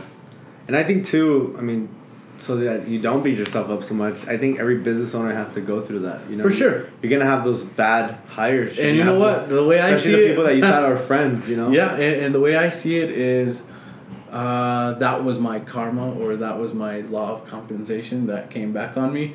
Maybe it hit me. It, I mean, it definitely affected me in a way huger amount. But that's a good lesson to learn, and it's good to know that something can come full circle. Yeah. You know, Cause that's life. it's life, bro. Well, fuck you. full circle. It's a full circle. It's a full circle. Yeah. But the good thing is, is you know, have a forgiving heart. Mm-hmm. Don't have a bad heart. Um, and just like like learn from situations and and just keep your heart in the right place. And your life will go good. Follow that gut instinct. If you if you keep your heart in the right place and you follow your gut instinct, obviously you want to plan as much as you can. You you'll you'll make it for sure. Yeah. I have a four step process that I uh, uh, consider to be my mantra for making something happen or uh, acquiring a goal that you have set before yourself. So, first, you have to think it. You have to think it into existence. If you want something to happen, you want you to hit a goal, you have to think it into existence. Then you have to talk it into existence. You have to say it out loud. Then you have to plan it, and you go and do it. Yeah. That's my four step Which process. is the, which is the most important of the Yep. steps? Yep. Which is the most important of those four? Uh, without without one like so the Yeah. the go and do it I would say is, is I the think- most important. I think so too. The go and do it because sometimes you don't have the full plan. Yeah. And that's something that I think I think too what a lot of people misinterpret is that law of attraction, you Mm. know, or being intuitive. Um, people will misinterpret that for I just have to think it and shit's gonna happen. You know, like the universe will bring it. you got to do it. There's there's so much more action that has to come behind that, and you're one of those examples too. You know, like you you you had no experience. You went and learned. You got dirty. You decided to be your own boss, and then you still got dirty. You know, you there's no there's no stopping that learning. You know. No, for sure. And um and I think the most important thing that you did because you could have continued to be in that slump. You could have Mhm. continued to work for somebody else, but having that initiative to want to more for yourself, to know that you deserve better, and then to go after it and actually fucking execute on it, that's really you know what separates a lot of people. That's why you're on the show. Yeah. You know, because you you went out and you did it yeah. and you're doing it still. You know, you're still. I hope so, I, man. I, I I, hope could say, and I'm pretty sure you'll agree with me. You're still learning right now. right? Absolutely. You're a year in, and you're now rebranding yourself Yep. as a now construction Company. company Yep. instead of a roofing company. Exactly. Because of all the knowledge that you made. So that's that's really cool, man. For you to come from that point in your life where you hit rock bottom to then deciding, you know what, I deserve better. I Yeah. need to, I need more for myself, and that's that's really cool because you don't you don't see a lot of stories like that. But the people that you do hear from, you know, it's good to hear that back end story Yeah. on how hard it actually was. Yeah, it, it's tough. It's tough, but something that I will I will let every person who's considering being a business owner It's exactly my next question. What, what Is- advice would you have for them? is yes, you are a business owner. Yes, you get to make your own schedule. But you run on somebody else's time. You run on your client's time. You run like you work for them. So you will always always always always work for somebody else. And if you don't have a heart of service, if you don't have a heart of service, you're not going to make it. That was a golden nugget for everybody, right? Even myself. That's so true, though. That's that's that's really That- deep, that's what it comes down to, having a heart of service. yeah. That's so true, and I think a lot of people miss that. You know, that's crazy, man. Um, you know, ending ending that note, you know, lessons that you've learned. You've gone over some of them. You know, hiring the right people. What's next right now for for your construction business? You're rebranding, so you're gonna you're gonna be changing your name. Um, it's possible. Okay. It's possible. There, there's, there's, there's just so many different ways that you can attack. You know, now, now that you're, uh, now that I have more, so, so much more understanding, there's just so many ways to attack that. I'm not sure yet. I'm not sure yet. There, there's, there's different options, uh, that we're kind of tossing around and and, you know, uh, uh, looking at doing some flips. Uh, we, you know, put some offers in on some houses uh, and you know building some more relationships and getting certain personnel ready for certain aspects of a business. Uh, I am uh, uh, uh, my uh, my woman is getting ready to get a real estate license. Uh, who actually knows I owe so much to her, but uh, she's getting ready to get a real estate license. Over Yep. there. Um, Over there. Well, well, New Mexico. Yes, yes. So so there, there's a lot of different ways that this can go, uh, uh, specifically because of partnerships, uh, uh, relationships, uh, uh, networking that you have. hmm Um, but the way I see it is, I want to build the future of Las Cruces and restore the past. This is the, the motto. Yep. Build the future. That's going on the black truck. Yep. right on the door. That's badass, man. Talking about that mentality, you know, you um going back a little bit. I don't know if we were live when this happened, but we talked a little bit about our past. You know, working at Verizon and and selling cell phones, and and you asking me what was I doing, and I told you to read some books. You know, how has self development and reading really helped change your mindset and build your mindset? That's crazy. Uh, so I didn't start reading until I was already back in Las Cruces and started working for the builder. Actually, and I was. I mean, the builders uh, uh, that own the company, they're young, younger guys. I mean, they're in their mid thirties. You know, so they're they're young guys, and I'm like, holy shit! If you've been to this guy's house, he has a one point seven million dollar mansion in Las Cruces, and if you have been to any house in Las Cruces that's over five hundred thousand dollars, you're like, holy shit! Mm-hmm. I wanted that holy shit type of moment for myself, you know, and and I picked their brain and asked them, "Can't like like what do you do?" They said the same thing: read books. So Oz, my boy, he's like, well, I said, dude, I need to read a book, man. I don't know what to read. I said, I hate reading. Managing Oneself by Peter F. Drucker. Uh, you got to learn about yourself. You got to learn about yourself. Um, that's the first book that I would recommend anybody to read is is managing oneself. You you do reflection.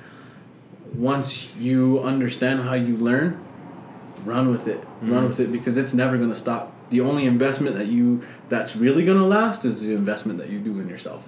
One hundred. If you if you lose everything, your knowledge doesn't go. Yeah, you don't lose this. Go. You don't Unless you smoke a lot of crack, Uh oh.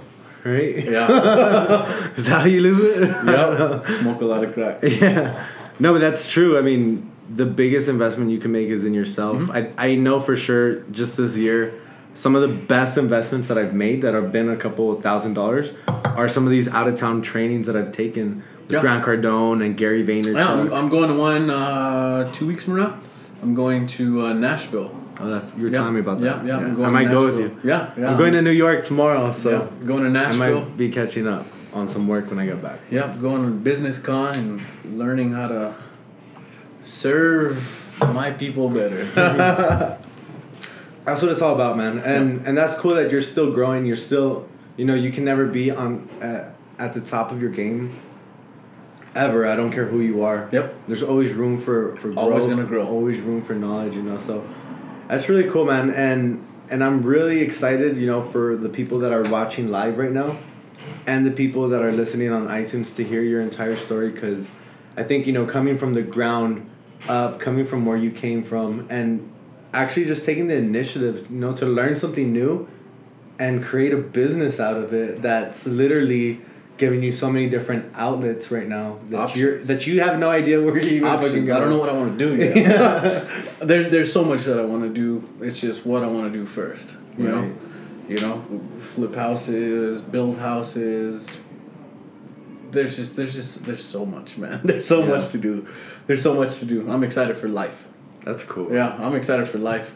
Yeah, definitely. I'm excited for you, bro. Um, you know, we've we've been good friends, and I've literally seen, like I said, in the beginning of the podcast, I've seen your journey. I've seen, you know, mentally where you've come from to where you're at now, and you are definitely somebody that I admire and I keep in my circle because I know we we've been on that same mentality. Yeah, that same way um, for a yeah, long yeah, time, bro, dude. It's, it's been it's crazy. crazy just seeing each other. You know, we're both we both came from The same the place. bottom. You know, Left. and left and and came back and really have started to see some success. Same in time frame, dude. It's crazy. yeah, it's it's, crazy. it is crazy, you know. And I always trip out too, like when I hear this rapper went to school with this other rapper, and it's like, how the fuck did like all you guys have class together and like there's six famous Yo, they- people? in they the- all- you know? they all do Mauro, Mauro just says what's up right now. Mauro was up. Mauro, what's up, brother? We were talking about Diamond right now. So Mauro's one of uh one of the big dogs out in uh, Oh, Verizon. man. Mauro. Yeah, Was Mauro. definitely a good teacher. My guy. You got you got three diamond cats here. Yep. we got Sosa, Chris, and Manny. That's funny. Yep. But uh, but yeah, man. I mean, you know, listening to your story, listening to your journey, I, I really you know feel that you have a lot of success coming your way. You have a lot of growing coming your way still, and you have a lot of learning. But I think it's really gonna take you places, especially with the ambition that you have. You know, talking about that ambition, talking about that motivation. Do you think that's something that you kind of have to be born with, or is that something that you can be taught? I think I think it's something you can be taught. Um, maybe it's not something that somebody that somebody teaches you or writes it on the whiteboard, but life will teach you that. A situation will teach you that. Uh, uh, going through bullshit will teach you, and and I think I think the ambition part of it comes from life. You know, it comes from life that that desire to either beat out the next person or get to the next level Mm-hmm. comes from i mean it comes from experience i think in, in my opinion i think it comes from experience some people are born with it um, but once you uh, something that i've always done is if, if there's any little piece or of something that i like or, or or if there's any sort of hope i'm gonna attack the shit out of it and be optimistic as hell and figure out a way to make it work problem solving Yeah. you know so so really i i think uh you know ambition is will come it, it'll come it'll come it'll come for sure Yeah. whether it, whether it's through a situation or maybe you get married or maybe you have a kid and those types of things cause you to take your ambition to the next level And grow, Yeah. grow up. Yeah. and that's what's so exciting about life is we have all that in front in front of us Yeah, that's true. Any circumstance and like to kind of go on to that, like one of the trainings that I just stepped away from or came back from a couple weeks ago was Grant Cardone, and he really just woke me up because he was talking about money, and he's always talking about money. A lot of people don't like that, you know, because a lot of people feel like it's not all about money, and it definitely isn't. It's not. But, you know, he really spoke some words that woke me the sh- the fuck up. You know, um, he said, you know, if you if you have twenty five thousand dollars in your savings account, you're already broke. If you have fifty thousand dollars in your savings account, you're already broke. You're one cancer treatment away from losing everything. You know, and that really spoke volumes to me because even though it's not about money, even though all those things, you know, it that monetary thing is not important. When it comes down to problem solving, some of the biggest problems can only be solved sometimes with money. So getting your money right, having having your mentality right, having that foundation right, you know, and being ambitious enough and being optimistic enough to see when there is talent and when there is opportunity and going after it, I think is is something that a lot of people don't have or won't ever see. But it's really about taking that risk, you know, putting that last seven thousand dollars in to start that business and risk losing everything and having zero. Yeah. But at the end of the day, what's the worst that could happen? You have zero. You can't be any more zero than that, you know. you can't even be you, You can't be be more negative zero than zero If you have Wells Fargo, you can go You negative, negative 3000 3000 Still take somebody out to lunch. make But- it happen baby yeah, man. I mean, it, it really comes down to just you know setting the right expectations, setting the right goals, and having that attack. You know, having that that follow through with it, which is what you've done, man. So props to you, bro. I really, it, you know, I'm really excited to see where you go, where you take this business, and and congratulations on the success that you and your team have already been having out in New Mexico. I think it's really something exciting to see. Where can people right now listening uh, find you on social media? What What are your pages? What are your handles? Uh, so you can find me at uh, on Facebook, Chris Chavez, or you can find me Chapster78 or Roof Rescue. I think it's Roof Rescue NM on Instagram.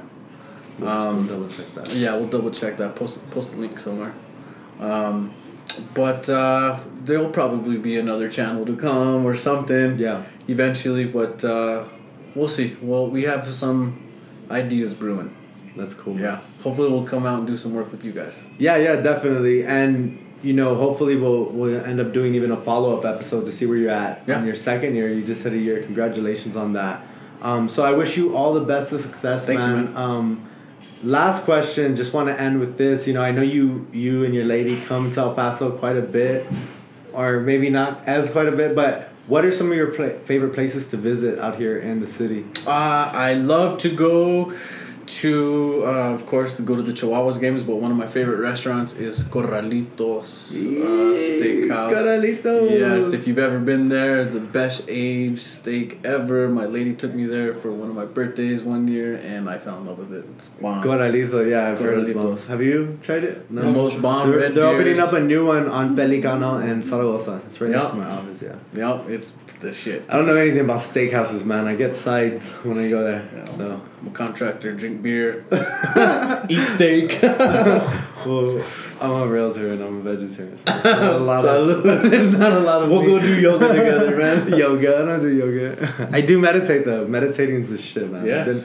I've been meditating for the last 20, going on four days tomorrow. 24, 25 days, and it's fucking. Mental health is bro, like out, bro. mental mental health, I, w- I wish i'd been doing this like you know uh, way before this but again man congratulations on Thank you, you. Uh, for those of you that are listening make sure you guys tune in every single wednesday. We're going to be doing a new episode having a new guest every single wednesday interviewing these entrepreneurs influencers like chris.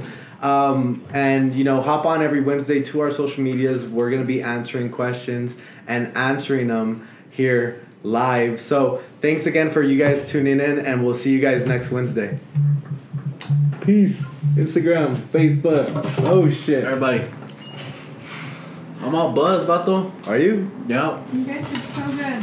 That's great. i'm all buzz vato you're still on bro Good, homie. I'm all buzzed, vato. I'm hungry, bro. how do you, how do you think uh, how do you think podcast went your first ever right First ever podcast. I got like 13 cameras on me. um, a learning experience for sure. yeah Um, it was fun it was exciting nervous dude, I'm a, eat before you do something like this. I'll tell eat that. before you drink Eat all this whiskey that's yeah, for sure eat before you drink whiskey. yep. Cool, man. Make sure you guys tune in next Wednesday. Full episode is dropping. So you guys hear Chris's story. Bless your bless your woman after because she deserves it. She's been waiting for a long time. Look at this.